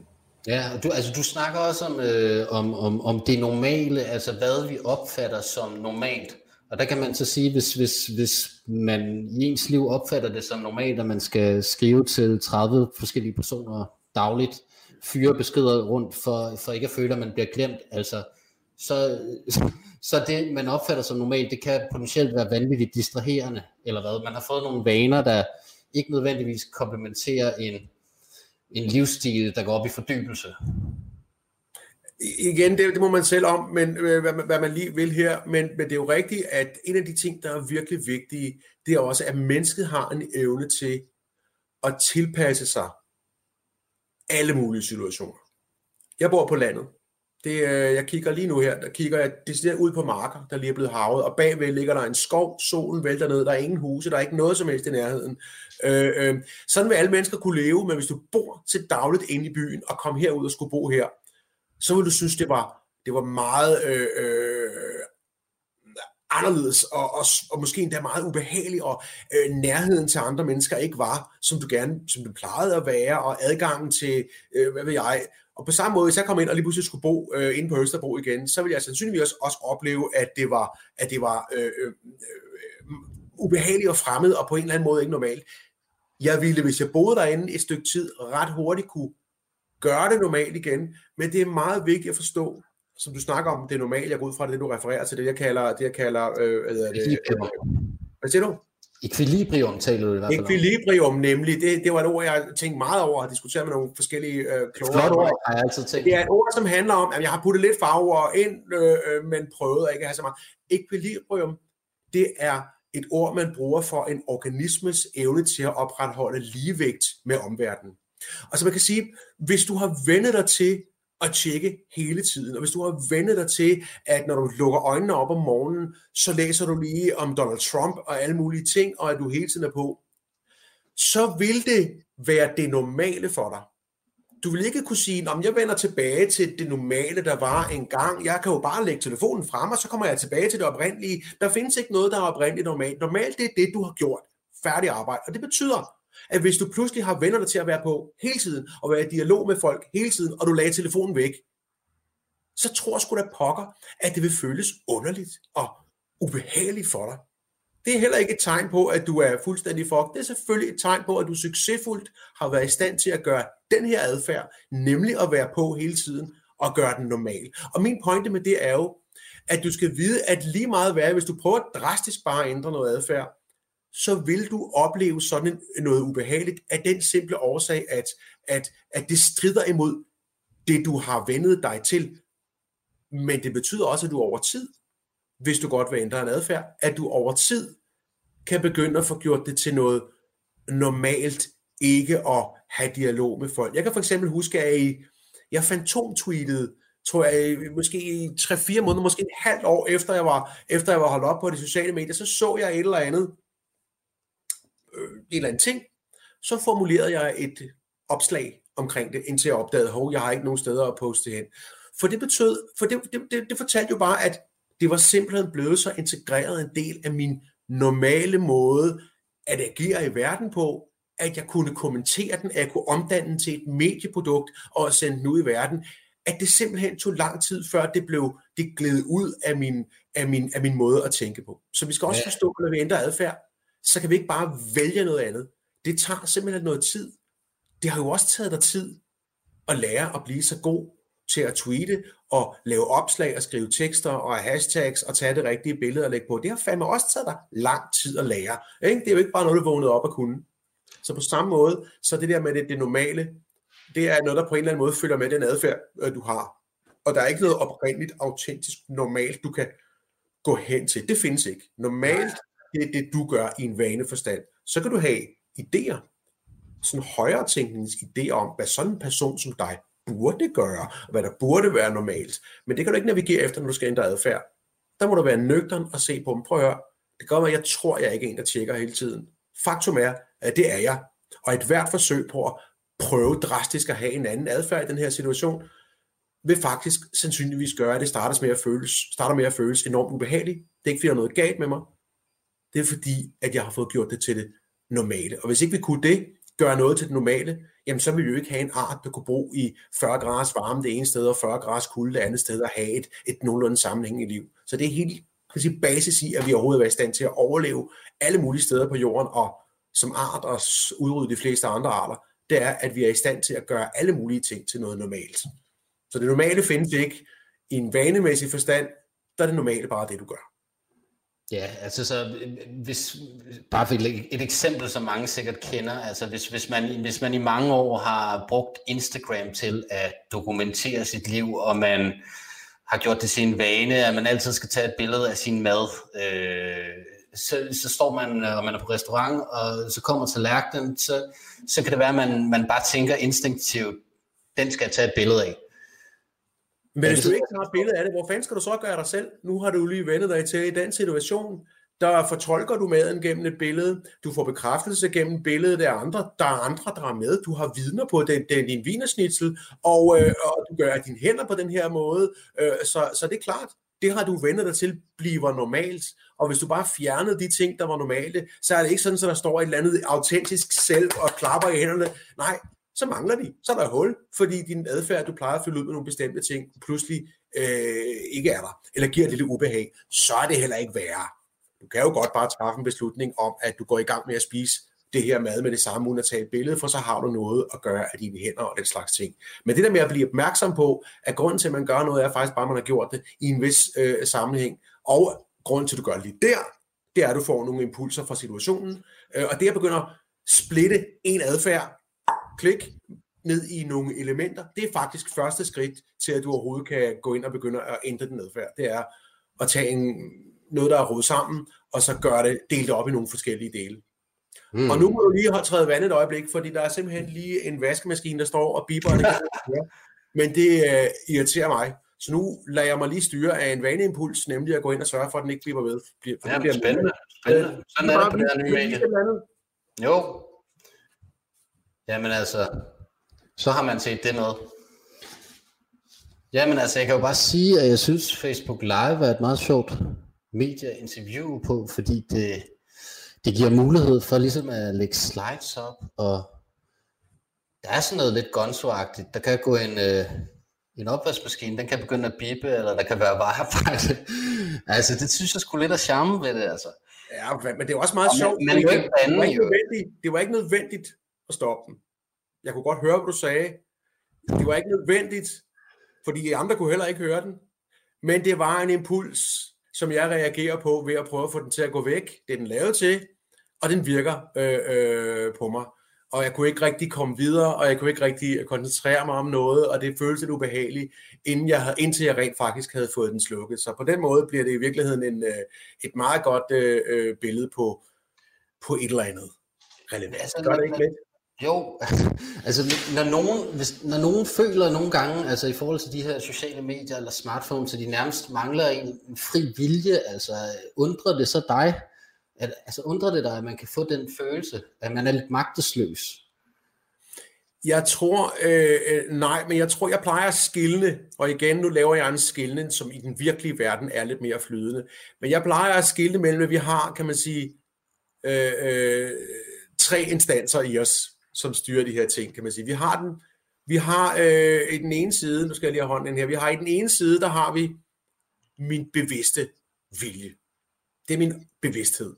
Det er den, der træffer en beslutning om, ja, jeg vil gerne være med i det her program, eller jeg er den og den person. Det er den, der svarer, når folk spørger, eller når folk spørger mig, hvad jeg er for en person, eller hvad jeg det, er, det, det er den, der har moral, det er den, der har øh, øh, øh læser politikken og en hel masse ting. Ikke? I den anden side, der har vi så den modsatte, i den modsatte ringhjørne, der har vi så dine reflekser. Dine reflekser, det er, det er nogle måder, du fuldstændig ufrivilligt og, og, og, og øh, ureflekteret reagerer på i nogle helt specifikke situationer med en helt specifik adfærd. Og, og der er det jo meget interessant, fordi det at tjekke sin telefon, det er ikke en refleks. Og det ved du, fordi du faktisk godt kunne gøre andet end at tage den op, når du får en impuls. Ikke? Du har ikke lyst, men det frustrerende, det er jo, at det er jo ikke en, der slår dig på et knæ med en hammer. Du kunne faktisk vælge at gøre noget andet. Så det er ikke en refleks. Det er heller ikke den anden her, din bevidsthed og din politikken læser. For hvis din, det du, din tjekkeadfærd den lå der, så var det meget nemt. Så skulle du bare beslutte at have en anden. Og det kan du heller ikke. Men inde i midten er der et system, som øvrigt også ligger inde i midten i hjernen, mellem hjernestammen, som har med reflekser at gøre, og hjernebarken, som har med højere ting at gøre. Der er inde i midten, der ligger så nogle, der har der er nogle systemer, som har med, med, øh, med den her bestemte form for læring at gøre, som på en eller anden måde minder om reflekser, men alligevel øh, ikke er det. Så de her vaner, og det betyder, at når du får en vaneimpuls, hvis du er opmærksomhed på den, så kunne du godt gøre noget andet, men det kræver i virkeligheden én ting. Det kræver, at du, inden du kommer i situationen, har truffet en beslutning om, hvad du gør næste gang, du får en impuls. Så man kan sige, man kan sige hvis du, øh, øh, hvis du nu øh, har truffet en beslutning om, at øh, lad os sige på, der kommer en ind efter et foredrag, kommer der en mand hen til mig en gang og sagde til mig, øh, sikkert spændende foredrag, Anders. Jeg er lige blevet pensioneret, men dengang jeg arbejdede, der havde jeg en regel, som hed, hver gang, hvis jeg sad og lavede en opgave med min computer, og der kom en mail, så ville jeg læse den, efter jeg var færdig med opgaven. Det er en rigtig, rigtig smart ting. Fordi det, der tit sker, det er, at vi bliver forstyrret uden at have truffet en beslutning. Vi bliver forstyrret af en indre impuls, vi bliver forstyrret af en, og hvis ikke vi ved, at den indre impuls eller den ydre impuls, og det at tage telefonen frem og tjekke, det faktisk er to forskellige ting, så tager vi den selvfølgelig frem og tjekker. Og vi læser selvfølgelig e-mailen, når den kommer, når vi bliver, øh, øh kan man sige, ramt i, i, øh, i situationen. Øh, hvad var et helt specifikt spørgsmål, jeg lige kan... Nej, det, er, det er rigtigt nok, så vi bliver, vi bliver sådan ofre for den der... Ja, hvordan er det, vi føler, at vi ikke har kontrol? Men det er ikke, fordi vi ikke føler, at vi ikke har kontrol. Vi føler bare praktisk set, reagerer vi fordi, ikke fordi vi har kontrol, som om vi har kontrol, fordi vi jo i virkeligheden ikke har truffet en beslutning om, hvad fanden vi ellers skal gøre i den her situation. Så i mange situationer siger vi meget diffust, jeg vil godt tjekke min telefon mindre, men sådan virker vaner ikke. Hvis du skal ændre vaner, skal du være vanvittigt præcis. Du skal sige, når du står i en helt bestemt type impuls, så skal du faktisk prøve at vælge at gøre noget andet. Men hvis vi bare siger, jeg har mega skyld, igen har jeg læst for meget politikken, og jeg har mega skyld over min telefon, og, og nu vil jeg vælge at lade være. Bip, så kommer der en impuls, eller der kommer en tanke, så tjekker du sgu da. Hvorfor det? Fordi du har ikke truffet det, der skal til, nemlig en konkret beslutning om, hvad du gør i den konkrete situation, når du får en konkret impuls. Så derfor var det genialt, det ham fyren sagde. Han sagde, men jeg ved, fordi hele ideen med vaner er som følger. Vaner optræder i de samme situationer, eller når du kommer i de samme følelsesmæssige situationer. Så er der en meget, meget smart ting med det, det er, at du kan sige, hey, så kommer jeg jo nok i den situation igen. Og så kan du gøre det, som er helt fuldstændig fundamentalt i at prøve at forstå og ændre sin vaneadfærd. Så kan du sige, hey, så næste gang, at jeg kommer i den her situation, og jeg bliver forstyrret, mens jeg arbejder, eller laver et eller andet, Jamen, jeg ved jo, at den her situation kommer. Jeg ved, at jeg kan få en impuls, hvor jeg får lyst til at tjekke. Så kan jeg jo rent faktisk træffe en beslutning om, hvad jeg gør i stedet, hvornår jeg så eventuelt tjekker. Så det der med at sige, at der er mange, der oplever, at de ikke har kontrol, det er jo fordi vanerne er vores, det er vores default adfærd, det er standardadfærden. Det er den adfærd, du har i enhver given vanesituation, hvor du ikke har truffet en beslutning om, hvad du vil gøre i stedet for. Mm. Så man kan sige, når folk oplever, at de ikke har kontrol, så oplever de virkelig, at, at de i virkeligheden har fået lagt en hel masse ting, de gør, over i sådan det der halvautomatiske hjælpesystem, hvor du ikke behøver at tænke over dem. Men der giver det jo sig selv, at hvis du har lagt noget uden for der, hvor du går og tænker, og uden for den almindelige tænker, tænkning, så kan det jo være virkelig svært at gøre noget ved det. Så derfor kan det jo i virkeligheden opleves som om, at du ikke har kontrol. Nøglen er i virkeligheden at tage de her ting, og så trække dem ind igen og sige, vi tager og lægger nogle ord på, vi lægger nogle begreber på, og så prøver vi at begynde at tage alt det, vi kalder tjekkeadfærd. Du har jo ikke én tjekkeadfærd. Og så begynder vi at sige, okay, i virkeligheden kommer jeg i nogle konkrete situationer, hvor jeg får en impuls til at tjekke. Hvad gør jeg, når jeg står op om morgenen? Fordi når jeg står op om morgenen, hvis jeg ikke har tænkt over det, og ikke har forberedt mig på den her situation, så tjekker jeg sgu da min telefon, når jeg får en impuls. Det er det, min har vaner til, ellers vil jeg være fuldstændig idiot. Men hvis du har sagt, okay, jeg tjekker min telefon hver morgen, og det er faktisk noget af det, der gør, at jeg føler mig som en lidt ufed person. Hey, så kan jeg jo begynde at forberede mig på, hvad jeg vil gøre i morgen tidlig. For så gør jeg det jo nok også i morgen. Når jeg i morgen kommer der en impuls, skal jeg vide, hvad det er for en impuls? Jamen det er jo en impuls, når jeg slår øjnene op. Hmm. Der ligger en telefon lige ved siden af, når jeg slår øjnene op. Okay. Hvad hvis der ikke gjorde det? Hvad hvis den lå nede ved siden af kaffemaskinen? Så i morgen, der rejser jeg mig op, så går jeg ned og sætter kaffe over, og så tjekker jeg min telefon, mens kaffen står og brygger.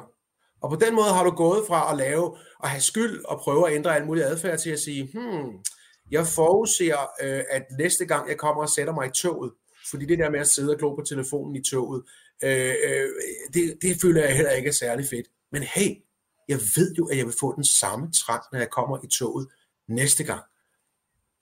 Hvad om jeg tog en bog med, som jeg har lyst til at læse, så jeg det mindste havde den som en mulighed. Fordi hvis du først sidder der i toget, og har valget mellem at tjekke din telefon eller glo på den samme udsigt i gråvejr, jamen så er du næsten i stykker, hvis du ikke glor på din telefon, for det der sgu da meget federe, ikke? Ja. Så, øh, så du ser lige nøglen til, det er at begynde at forstå, at du gør de her i situationer, genkende de her situationer, forberede dig på de der situationer, for ellers gør du jo det, din vane siger. Det er jo for fanden det, du har dine vaner til, ikke? Ja, altså, og, og du snakker om det her med at, at genkende sine vaner, og du skriver også, at en måde at gøre det på, det er faktisk øh, at undlade at have sin mobiltelefon med sig en dag. Hvorfor, hvorfor er det smart? Ja, prøv, prøv, du kan selv prøve. Lad den bare være. Pludselig står du i en masse situation, hvor du mærker sådan en, en trang til at tage dem frem og tjekke. Ikke? Og vi, som vi har snakket om, at der hvor vi ser, at vi har sådan et feedback, hvor vi tænder for vandhanen, og så kommer der vand ud. Det tænker vi ikke over. Det er jo kun, hvis der ikke kommer vand ud, vi giver os til at tænke over det. Hov, flowet går i stykker. Ikke? Og det er lidt på samme måde, at hvis du står et eller andet sted, og pludselig oplever, hov, hov, nu har jeg virkelig meget trang, nu har jeg virkelig meget trang igen, så kan du begynde at reflektere lidt. Altså du skal ikke gøre det for at gøre mig glad, eller for at slå dig selv i hovedet, men det er jo et meget godt sted, hvor du siger, hov, der går min flow i stykker, for der er ikke den telefon. Der har du en fin lejlighed til at blive opmærksom på de her situationer, og begynde at tænke lidt over, hmm, hvad er det her egentlig for en situation, jeg står i? Er det en situation, hvor det er fedt nok for mig at tjekke, eller er det en bestemt situation, hvor, øh, hvor øh, jeg måske har lyst til at forberede og gøre et eller andet næste gang, når jeg har min telefon med mig. Ikke? Så det er en mulighed for, fordi du ikke har den med, og fordi dine vaner øh, ikke kan fungere, så er det en mulighed for at mærke de her uforløste impulser, og tænke lidt over de her situationer, hvad er det egentlig, der sætter det her i gang. Ikke? Jeg sætter mig i sofaen, og så sidder jeg klar på den der. Og igen, hvis du synes, det er fedt, by all means, gør det. Det er jo ikke rygeheroin, det her, vel? Men hvis du synes, det er ufedt, og du ved, at du sætter dig i den øh, stol hver gang, øh, at du kommer hjem fra arbejde, og du sidder og glor to timer på din telefon, så kunne det være, at du skulle have en stavl tegneserie liggende øh, lige der. Hvis det for eksempel er sådan, at du synes, at der er lidt færre notifikationer i tegneserier, og det derfor måske er lidt, lidt federe for dig. For du ved, at du lander i stolen næste gang, du kommer hjem til dig. Ja, altså nu kunne vi måske komme lidt ind på, øh, altså det var også lidt i den der film The Social Dilemma, som så er oppe på Netflix nu. Øh, altså de der adfærdspsykologiske tricks, som teknologifirmaerne bruger. Øh, altså fordi du skriver på et tidspunkt i din bog, at vaner elsker strukturer, og ja. det hænger på en eller anden måde sammen med de der digitale cockpits, kunne man måske sige, som vi sidder i, når vi, øh, når vi bruger Facebook, Instagram, LinkedIn. Fedt, fedt udtryk. Du har styringen i cockpit. Det kan jeg godt lide. Ja. ja. Men ja, det er jo fuldstændig rigtigt. Øh, for at noget skal være en, en kukudan... Ja, altså automatpilot, det meste af turen, øh, det meste af flyveturen. jeg tror kun, det når de letter og lander, at det er, det er piloten, der... Lad det ligge. Whatever. Whatever. Det var lidt... Tage kontrollen, faktisk. Undskyld. Men, men øh, nu må jeg se, om jeg lige kan komme tilbage til den. Jo, øh, du kan prøve at forestille dig, at hvis du køber min idé om, at en vane, det er en adfærd, du får at spare tid og gøre dit liv lidt smartere og for at fungere bedre, har lært dig selv at have i gentagende de samme situationer. Så er det jo klart, at øh, hvis du har en brugerflade, hvor ting hopper rundt, og der er nogle gange er der likes-knapper, og andre gange er der en lille trompet, og, og, og øh, de ting, de vælter rundt, eller du kommer ind i fuldstændig kaotiske situationer med en masse forskellige mennesker, og folk gør noget forskelligt, så er det jo meget svært for dig at danne en vane der, fordi ting opfører sig enormt forskelligt. Det vil sige, du kommer ikke i det, der kan kaldes, psykologisk set vil kaldes den samme situation. Men sådan er det jo ikke på sociale medier. Der er ting, der kører ting via skabeloner. Så du ved lige nøjagtigt, øh, øh, når du kommer ind der, så skal du gøre noget bestemt, kigge nogle bestemte steder og gøre noget bestemt. Hey, så er det jo den samme situation, jeg kommer i igen og igen. Og det er digitalt, så det er som regel meget mere den samme situation, end, end rigtig mange andre situationer er. Og, og hvis der er noget, der er rigtig lækkert for dig, og nemt for dig at gøre vaner og at skabe vaner om, så er det situationer, hvor du har været før, hvor du kommer igen. Så fordi de her platforme, de netop er sådan ens fra gang til gang, der, der står ikke det samme i, du får ikke det samme antal likes. Det skal jo meget gerne variere. Øh, øh, det er mest spændende og mest dragende, hvis du vidste, at du havde fået 5 likes kl. 23 og, og 9 likes kl. 16, og kunne tjekke ind der, så vil du ikke gide at gøre det. Hvad skulle du det for? Så alle de her variationer er fedt, men det skal være i et miljø, der opfører sig nogenlunde, så du kan opfatte det, du kommer ind i, som en situation, du har været i før. Noget, der optag, op, opfører sig forudsigeligt, og noget, hvor konsekvenserne af det, du gør, på en eller anden måde vil opføre sig på samme måde. Det elsker vi. Det er meget, meget nemt og lækkert at, at danne vaner omkring, og det har stort set alle mulige øh, digitale øh, platforme jo.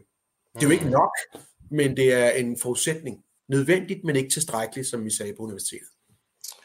Ja, ja altså der ligger, der ligger en masse vanesystemer nærmest i lag nogle gange. Når man først er inde på en platform, så kan man gå ind i et nyt lag og Altså, så der er mange, øh, nu er du ikke glad for, for vendingen hooks, men altså, der, der, der er mange måder, man ligesom kan fange folk på. Jo, men, men lad os nu tage fat på den her, vi også lige skal nå. Jeg ved ikke, hvor lang tid ja. har vi været på nu? Hvad sker der? Er der ja, vi, har, vi har været på en times tid, men jo, altså, ja, det, det, øh, kunne vi godt snakke om. Altså, ja, fordi... men det kan vi snakke om længe det her. Jeg synes lige, vi skal runde af med en ting, synes jeg. Det er, at øh, øh, det her med hooks og de her ting, jeg går i bogen ind og er utrolig optaget af at tale om dig, der læser bogen, som om du er et subjekt, altså en, der kan handle. En, der kan gøre noget. Og det betyder faktisk, at altså i bogen, der underspiller jeg i rigtig, rigtig høj grad alt det, som kan man sige, virksomhederne gør for at lokke dig til at klikke, for at gøre det enormt spændende for dig, og for at, at, at, at, at, at gøre det dragende. Og det er ikke fordi, jeg ikke tror, at de prøver virkelig, virkelig meget, men faktum er, at medmindre de står med en pistol ved dit hoved, eller fører dine hænder, så er det dig, der vælger at gøre det her. Og rent filosofisk kan man så tale om, har vi fri vilje? Ikke? Det er sådan noget, der hører til, kan man sige, en diskussion, der i virkeligheden måske hører til i fredagsbaren på filosofistudiet. Men jeg plejer at sige, prøv at høre, hvis jeg skal hjælpe dig med at lave noget andet, have en anden adfærd omkring din mobiltelefon, så nytter det jo ikke noget, at jeg har placeret subjekt, altså den, der handler på en server i Silicon Valley og reducere dig til en eller anden, øh, øh, der bliver, hvis hjerne bliver fjernstyret af dopamin og alle mulige mærkelige ting. For helt ærligt, jeg kan jo ikke skrive en selvhjælpsbog til et offer, vel? Du kan ikke gøre noget, hvis du bliver fjernstyret. Så derfor vælger jeg meget demonstrativt. Ja. Ikke fordi at, at, at sige, og jeg bruger slet ikke ordene som, du, der er nogen, der gør, eller får dig til, eller din hjerne gør. Hvis man læser bogen, og det har været en svær øvelse, så står der stort set alle steder det sprogbog, der hedder, du gør, du vælger at gøre, du finder det spændende at. Fordi, hvis jeg begyndte at sige, så får de dig til, de hacker din hjerne. Hvad fanden skulle du så med den bog? Sidde og græde? Så jeg har sagt, og, mm. og det handler om, at nu, nu øh, øh, er der den her film, The Social øh, Dilemma, som Tristan, det hedder han faktisk, jeg hørte ret på ham, det ikke Tristan, men Tristan Harris, øh, mm. øh, en tidligere øh, Google-ansat, tror jeg, har været ude at lave, som, som går med det her. Hvad siger du? Ja, han er dataetiker. Et eller andet, ja, det er hans, ja. Men som er, har været ude at lave, som handler om, hvordan du bliver hacket, ikke? Det er jo en filosofisk position, man kan ikke bevise, om folk har fri vilje eller ej, for det handler om, hvordan du definerer fri vilje. Så man kan sige, det er en filosofisk position, som de har i deres gode ret til, til at sige, jamen prøv at alt det du gør, det er noget du tror du gør, fordi den, den vilje du, du er styret af, den ligger i en maskine. Og, og, og, og, og det kunne man sige, det der vil i en eller anden grad rigtigt, hvis man køber den idé om, at vi kan fjernstyres af dopamin, og, og vi nærmest bare er et tomt hylster for nogle processer i hjernen. Man kan også have den filosofiske position, som jeg har været nødt til at have for at skrive den her bog, at du er mere end det. Du er et handlende subjekt, du er et menneske, og du har ansvar, og alt hvad du gør i sidste ende er dit valg. Og din... Der er ikke nogen af dem, der er rigtige. Men jeg kunne bare ikke skrive en selvhjælpsbog, som handler om, at du er et viljeløst offer. Det giver jo i virkeligheden meget god mening. Ikke? Så jeg vil sige, jeg synes, man skal en også fordi det er spændende krimihistorier, ikke? om, uh, hvordan du bliver fjernstyret og hacket, og det er jo, det er jo kriminalhistorier nærmest. Ikke? Det synes jeg, man skal læse, det er spændende. Men øh, problemet er jo bare, at det er jo ikke noget, der virker i en virkelig verden, hvor vi faktisk gerne vil bruge de her platforme. Der er det kun det, der virker, det er at se på det, du kan gøre noget ved. Og det kræver, at jeg installerer et subjekt, en handlende subjekt i dig. Det handler om det der med, om vi snakker om, er det dårlige vaner det her, eller er det afhængighed? Og du siger, hvis, hvis vi siger, at vi er afhængige, så bliver vores frie vilje ligesom frataget lidt. Så vi bare hvis vi siger, at vi er fjernstyret fra en server af dopamin og ting og sager, ja, så er der ikke nogen fri vilje, og så, kan jeg jo ikke, så har du ikke nogen ret at håndtage og, og ret og pedaler i dit eget liv. Og men det, er, sådan, det er lidt mere... Det er jo ikke hjælp folk. Altså, hvis, hvis, altså, hvis, man, hvis man for eksempel snakker om, om alkoholikere, så har det, har, det ikke, har det ikke i overvis været en del af deres ligesom, helingsproces, at det handler om at anerkende, at man er afhængig, at man har et problem, og i kraft af, at man så har anerkendt, at man har et problem, at man er afhængig, så kan man, øh, så, kan man så få det bedre. Altså kunne man ikke også sige med sociale medier? Jeg har at... ikke lyst, det ved jeg sgu ikke. Øh, det er dig, der kommer med en, øh, en, en interessant sammenligning med folk, der er afhængige af et fysisk stof. Det kunne jeg aldrig drømme om. Jeg kunne aldrig drømme om at blande det sammen med alkoholisme. Øh, blandt andet rent praktisk, altså øh, hvis der er noget af det her, så det her det er jo en adfærd, som ikke indbærer et fysisk stof, du injicerer i din krop, ligesom øh, heroin eller et eller andet. Så øh, det er nogle sammenblandinger, som jo netop er en del af problemet, så den vil jeg i virkeligheden bare slet ikke bide på, den der. Nej, altså, men, men jeg tænker bare, at man, der er vel to former for afhængighed. Så, altså, der er sådan substanser, ligesom stoffer og alkohol, og så, så tror jeg, det var i 2013, hvor gambling også blev anerkendt som sådan en uh, behavioral addiction uh, blandt psykologer. Og der kan man jo sige, altså... Det kan sammenligne med gambling, det social dilemma viser jo faktisk, at, at de her firmaer, de er inspireret af mange af de der slot machines og ting og sager, altså, altså teknikker til at få folk hugt. Ja, øhm, men det er også derfor, det giver god mening. i gambling, så er det helt forkert at snakke om social medieafhængighed. Altså er det, er det helt... Det kommer an på, hvad du vil.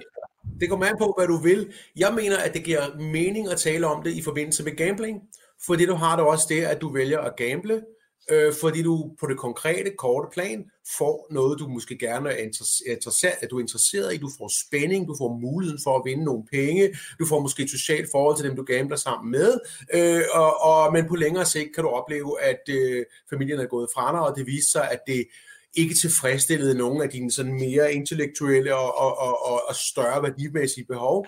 Men det giver fin mening at sammenligne med, med øh, øh gambling, hvor det jo også er et spørgsmål om at sige, jamen, øh, der er flere forskellige måder at se den her øh, øh adfærd på, øh, øh, men, men at, øh, og at der selvfølgelig, at du gør det i en sammenhæng med nogle andre, altså der er nogen, der gør noget, der er, så jeg vil sige, sammenhængen med, at du får noget like, om der er kommet noget like, eller om du har vundet, og den spænding, der ligger det, og det, at det er en gambling, jo, det er også et, et øh, hvad hedder det, et sådan ret forudsigeligt ens miljø, hvor øh, øh, øh, impulser og, og, og gevinster og adfærd, de hænger sammen på en forudsigelig måde.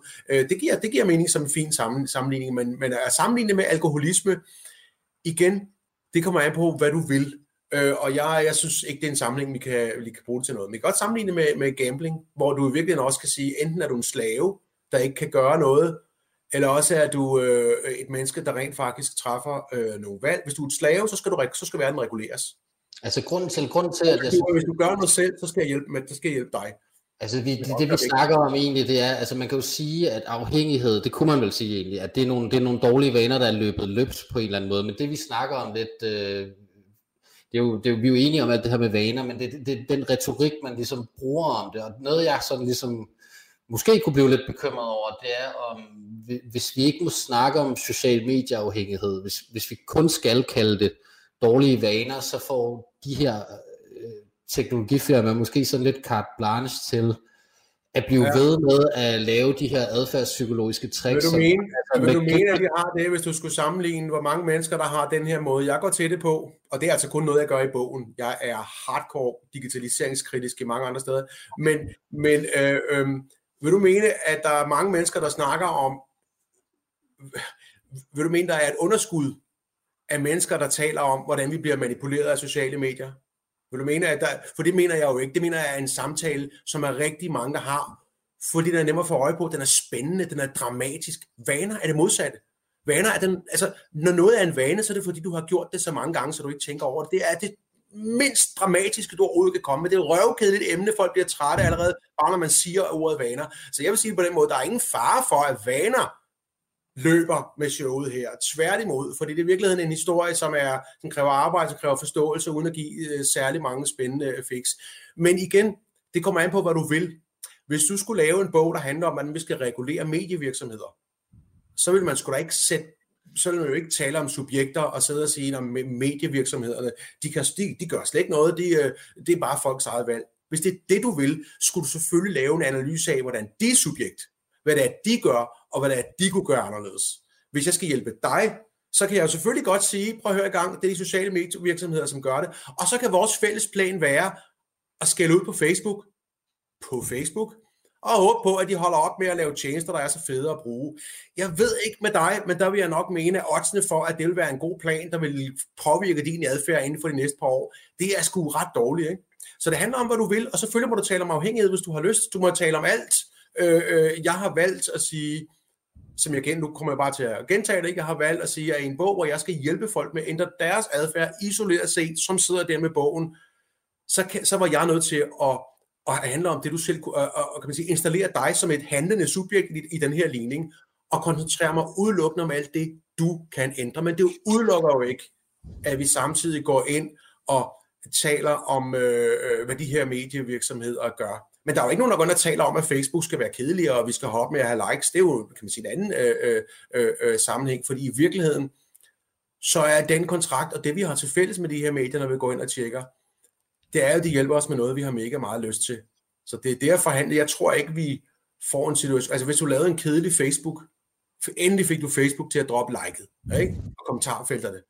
Mm så ville der komme en anden tjeneste, og vi vil skride alle sammen, for det ville være røvsygt, og så vil der komme en anden tjeneste, hvor vi kunne gøre alle de her ting. Ikke? Så vi skal også et andet sted. På den ene side, så, så giver det jo os noget, vi gerne vil have, øh, og på den anden side er der selvfølgelig en masse ting omkring privatliv, og en hel masse, og børn, og øh, nogle af øh, skoler, og under, små børn, som ikke på samme måde kan forventes at være ansvarlige omkring deres egen vaner på alle mulige andre måder, selvfølgelig heller ikke kan være det her, som er vigtigt. Men igen, Helt klart. Altså, det ord, du har lyst til, jeg er med på, det handler om, hvad du vil gøre.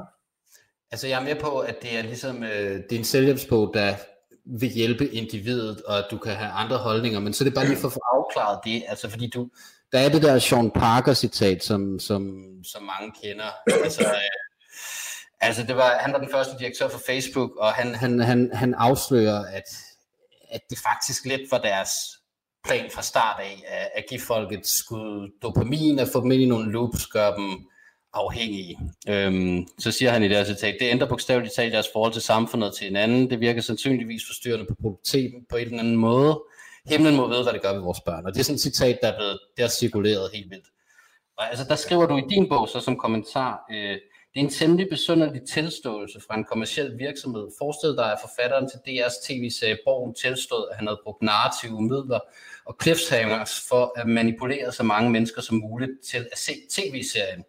Og at han havde gjort det ved at udnytte en designfejl i hjernen, som gør gode historier særligt interessante for os, eller producenter af kartoffelchips brød sammen og tilstod, at de havde udnyttet en designfejl i menneskets appetitsystem, som gør, at vi er tiltrukket af salte og søde madvarer. Altså, der tænker jeg bare, at sådan en teknologifirma som Facebook, der har så mange millioner brugere, og når man også har set den der Cambridge Analytica-skandale, altså hvor Facebook øh, gav millioner af brugers oplysninger videre til det, det her firma. De, de havde en åben API, hvor alle mulige kunne tage dem ud selv, som var baseret på tillid, og som nogen som misbrugte jer. De gav ikke noget videre. Han gik ud og suge den selv ved at logge på og lave det. Det er i forhold til det. Men, men, prøv, det er fuldstændig rigtigt. Facebook har et andet ansvar, end en, en, en, en fortæller har, der laver en tv-serie for DR. Ja. Det er etisk. Men prøv at høre gang. Selvfølgelig vil den her virksomhed, kommersielle virksomhed, for det første er han ikke psykolog, og det er, at han bare går ud og kommer med alt muligt dopamin, vrøvl. Det er vrøvl, du får ikke, dopamin virker slet ikke sådan. Du får ikke dopamin som et belønningssystem. Øh, et belønningssystem, det, det er simpelthen rent fysiologisk og neurologisk noget vrøvl, det han siger. Og han er faktisk ikke psykolog. Jeg er jo ikke i tvivl om, at de har prøvet det her og gjort det, ligesom en hver anden kommersiel virksomhed prøver at manipulere folk, som er et andet ord, for at overbevise folk, hvad folk nu kalder det, Øh, øh overbevise dem om, at de skal bruge et eller andet produkt. Så man kan sige, der er jo ikke noget overraskende overhovedet i, at man skulle være chokeret over det. Selvfølgelig går det ud og prøver det. Jeg tror, hans analyse af, som jeg sagde før, af hvad der egentlig foregår med dopamin og sådan noget, det, det er lidt noget vrøvl. Men selvfølgelig har de da prøvet at lave et eller andet på en måde, så folk løbende skulle have lyst til at bruge det. Det er det, jeg siger. Øh, hvad, hvad i alverden er der øh, i virkeligheden øh, sensationelt ved det? Prøv at forestille dig, at jeg har sagt det modsatte. Vi gjorde overhovedet ikke noget på nogen måde for at forstå vores brugere nok, til vi kunne lokke dem til at bruge produktet. Ikke? Mm. Nu er der lige en lille hund, der lige siger et eller andet. Så man kan sige, øh, øh, så det bliver ikke rigtigt, og det bliver ikke god psykologi, bare fordi han har sagt det. Sean Parker er ikke øh, psykolog. Og så er der sådan en tredje ting, ikke? Hvis jeg havde et medie, der levede af annoncer, så ville det saftsus også være i min interesse at få alle mulige mennesker overbevist om, at jeg havde en eller anden sovs, der kunne hacke din hjerne og gøre dig fuldstændig viljeløs og gå ind på min platform hvor du i øvrigt forresten kan annoncere hernede, hvis du trykker på en knap. Ikke? Så man kan sige, det er ikke overraskende, øh, øh, det modsatte vil være overraskende. Han er ikke psykolog, det han siger er neurologisk set noget vrøvl, og så har han faktisk motivation for at, at, at bilde os ind, at vi har sådan en eller anden super ekstra fantastisk øh, øh, øh sovs, som får folk helt viljeløse ind på, på, på min platform. Så man kan sige, øh, øh det kan man sige, så derfor har jeg slået mig, det bliver taget som sådan en smoking gun. Se selv en eller anden person er kommet med en forvrøvlet teori om et eller andet, han har lavet, som i øvrigt bare understreger, at alle kommersielle virksomheder prøver at få os til at bruge deres produkter. Så jeg synes, det er en banal, en uinteressant ople- øh, udtalelse, øh, øh, for selvfølgelig, selvfølgelig prøver de det. Så det er det, det, er det, jeg går ind og mener med den her og siger, det er, det er meget fint, men det er jo ikke sådan, at så siger nå, nu ved jeg, hvorfor jeg tjekker hele tiden. Det er fordi Sean Parker, den store psykolog, har tjekket på dopaminet. Vel? Mm. Så Øh, men det, det er jo et spørgsmål om den, det er jo det spørgsmål, og det er jo et rigtig godt spørgsmål på den dynamik, hvor at de hjælper os med at gøre noget, vi har lyst til. Grunden til det her virker er, at vi har lyst, og det lykkes dem at gøre noget, vi har lyst til. På den anden side har vi bare også lyst til alt muligt andet i vores liv, og nogle gange kan de her ting konflikte, og, og øh, hvis man skal lære at navigere i det her, uden at smide alle de her ting ud, så handler det om at forstå, hvordan vi laver adfærd, hvor vi får alle de her ting til at passe ind, og det er jo blandt andet noget, vi gør ved ved, ved vaner, som jeg har så har valgt mm. i et lille ydmygt hjørne af verden at prøve at, at øh, uddanne. Så jeg frikender ikke nogen for øh, øh, noget som helst. Lige det her citat, synes jeg er i hvert fald slet ikke af den smoking gun, det bliver gjort til. Øh, men, øh, øh, men som sagt koncentrerer mig om det i den her bog, som folk kan gøre noget ved. Og hvis I har fulgt mig andre steder, så ved I, at jeg er hardcore digitaliseringskritisk, især i steder, hvor vi går ind på det offentlige vegne og digitaliserer på baggrund af nogle vanvittige utopier om, hvor fantastisk vores samfund bliver. Jeg er meget, meget kritisk. Det kunne bare ikke bruges til noget i en bog, der skulle hjælpe nogle mennesker som psykolog, og det er jo det, jeg havde valgt at gøre der. Ja, men det er måske en meget godt lille, altså, øh, et lille, lille trampolinspring over til, altså du snakker i, i, i din bog om, hvordan nyhedsfeedet faktisk øh, er særligt effektivt til at skabe vaner, eller for at, at fængsle vores opmærksomhed. Og, og, og så kan jeg føre et citat op for en, du måske er lidt uenig med, fordi han bruger ligesom den der vending øh, afhængighed, men det handler ikke desto mindre om feedet, så du kan måske gå videre til at tale om, hvad det er, det gør. Det er jo sådan stadigvæk sådan lidt en retorisk leg, det der med, om det er, er dårlige vaner eller afhængighed. Men Jaron Lanier, te- teknologifilosof og datalogiekspert, forfatter til 10 argumenter for at slette dine profiler på sociale medier. Når en algoritme forsyner en person med oplevelser, viser det sig, at den vilkårlighed, der smører den algoritmiske tilpasning, også kan give næring til afhængighed hos mennesker. Algoritmen prøver at fange de parametre, øh, der er de perfekte til at manipulere en hjerne, mens hjernen i et forsøg på at søge dybere mening ændrer sig som respons på algoritmens eksperimenter. En line katten efter musen baseret på ren matematik, fordi stimuli fra algoritmen ikke betyder noget som helst, eftersom de reelt er vilkårlige, tilpasser hjernen sig ikke noget reelt, kun en fiktion. Den proces at blive fanget af en flygtig luftspejling er afhængighed, mens algoritmen forsøger at slippe fra en rutine, bliver mennesket fanget i en sådan. Altså det er det der med, at vi godt kan lide øh, hele tiden at få lidt variation. Altså det er det, som de, øh, de der teknologifirmaer har lært fra, fra, fra, fra Las Vegas, kunne man sige. Altså at vi skal hele tiden, vi skal have noget, vi kender, men der skal også være en anden form for variation. Er det rigtigt forstået? Så kan vi snakke bagefter om... Ja, det kan, det kan vi godt lide. Nu vil jeg så sige, det her citat, altså det er jo, altså jeg synes jo, det, det, er, meget, det er meget skægt, ikke? han bruger hjerner som om, at du er fuldstændig, du er, du, der, det er din hjerne, der findes et andet sted, der bare styrer dig fuldstændig, og det gør der til hvis der er noget, vi ikke har kontrol over. Men det er jo en særlig, så der er der filosof, han var jo en af de allerførste, der var ude og lave noget med, med virtual reality, før der overhovedet kunne lade sig gøre tilbage i midt-90'erne faktisk, hvor jeg opdagede ham. Men øh, det han kommer med her er jo, øh, er jo, øh, øh, det er jo en påstand. Altså, det er jo en filosofisk udlægning af et eller andet. Lad os bare sige det på den måde. Det er ikke en, jeg kan genkende som, som øh, psykolog. Andet end din udlægning af det, som siger, at hvis vi får noget, der på en eller anden måde har noget konstant, og samtidig har en eller anden variation i det, øh, øh, det kan vi godt. Vi kan finde ud af at bruge det, fordi det er relativt konstant, og vi gider at bruge det, fordi, øh, øh der, øh, fordi der sker noget forandring. Så det giver jo i virkeligheden øh, fin mening, men at det skulle referere til ingenting, det gør det jo ikke. I virkeligheden hjælper algoritmerne os jo med at finde noget, vi godt vil have, og at få mere af det på en eller anden måde, eller noget, den tror, vi godt vil have. Så, og det er jo produceret af andre mennesker. Han får det til at lyde som om, at algoritmerne selv producerer indholdet ud af det blå, og det kan de altså øh, ikke endnu, vel? Så jeg synes, ja, det er jo, det er jo lidt skægt, men mest vil jeg nok sige, det er noget, det er noget sådan lidt hippieagtigt øh, øh, øh, vrøvl, som jeg vil have svært ved at bruge til noget. Men nu er jeg jo også en psykolog, der godt kan lide, at at ting hænger nogenlunde sammen, og måske endda ovenikøbet med noget forskning, man engang har lavet i eller andet. Ja, men det, det, ja, den klassiske definition på afhængighed, det, som jeg har hørt den, det er, sådan, det er, det er en adfærd, af, nej, det er en af, afhængighed af en substans eller en adfærd, som, som du gentager, selvom det er skadeligt for dig. Øhm, og inden for den definition, der kunne man måske det, godt... Kunne, det, kunne være, det kunne da være en... Øh, nej, fordi problemet med det er, så, så, så, så ender du med at få en... Så skal du definere, hvor skadelig er. Tro mig, du kan ikke... For det være skadeligt, ikke? Hvad er skadeligt for dig? Skadeligt hvornår? På lang sigt? Skadeligt i forhold til, hvad du ellers skulle have gjort? Så de her diskussioner med definitioner, det bliver sådan, som at prøve at fange en våd sæbe. Ikke? Øh, ligesom som du siger, har du en fri vilje? Kan du selv vælge at lade være? Det kan du ikke bevise, fordi det handler om, hvordan du definerer ordet fri vælge i sidste ende. Tro mig, jeg har siddet i fredagsbaren på øh, fakultet og prøvet at nå ud til enden af den der. Der er ikke nogen ende. Det ender med, hvordan du, øh, øh, hvordan du i virkeligheden øh, øh, definerer det her, kan man sige. Det er faktisk smukt. Og, der, og jeg er ikke over for andre måder at gøre det på. Jeg synes, han får noget vrøvl. Smukt, at du siger, at der ikke er nogen ende, fordi det skriver du i hvert fald om i din bog, at altså, feeden, grunden til, at feedet, eller news, ja, newsfeedet kunne vi kalde det, strømmen, the stream, er blevet sådan en default øh, ja, hvad fanden skal man sige, default uh, mode, default måde at bruge sociale medier på uh, i det 21. århundrede, det er, at det er uendeligt.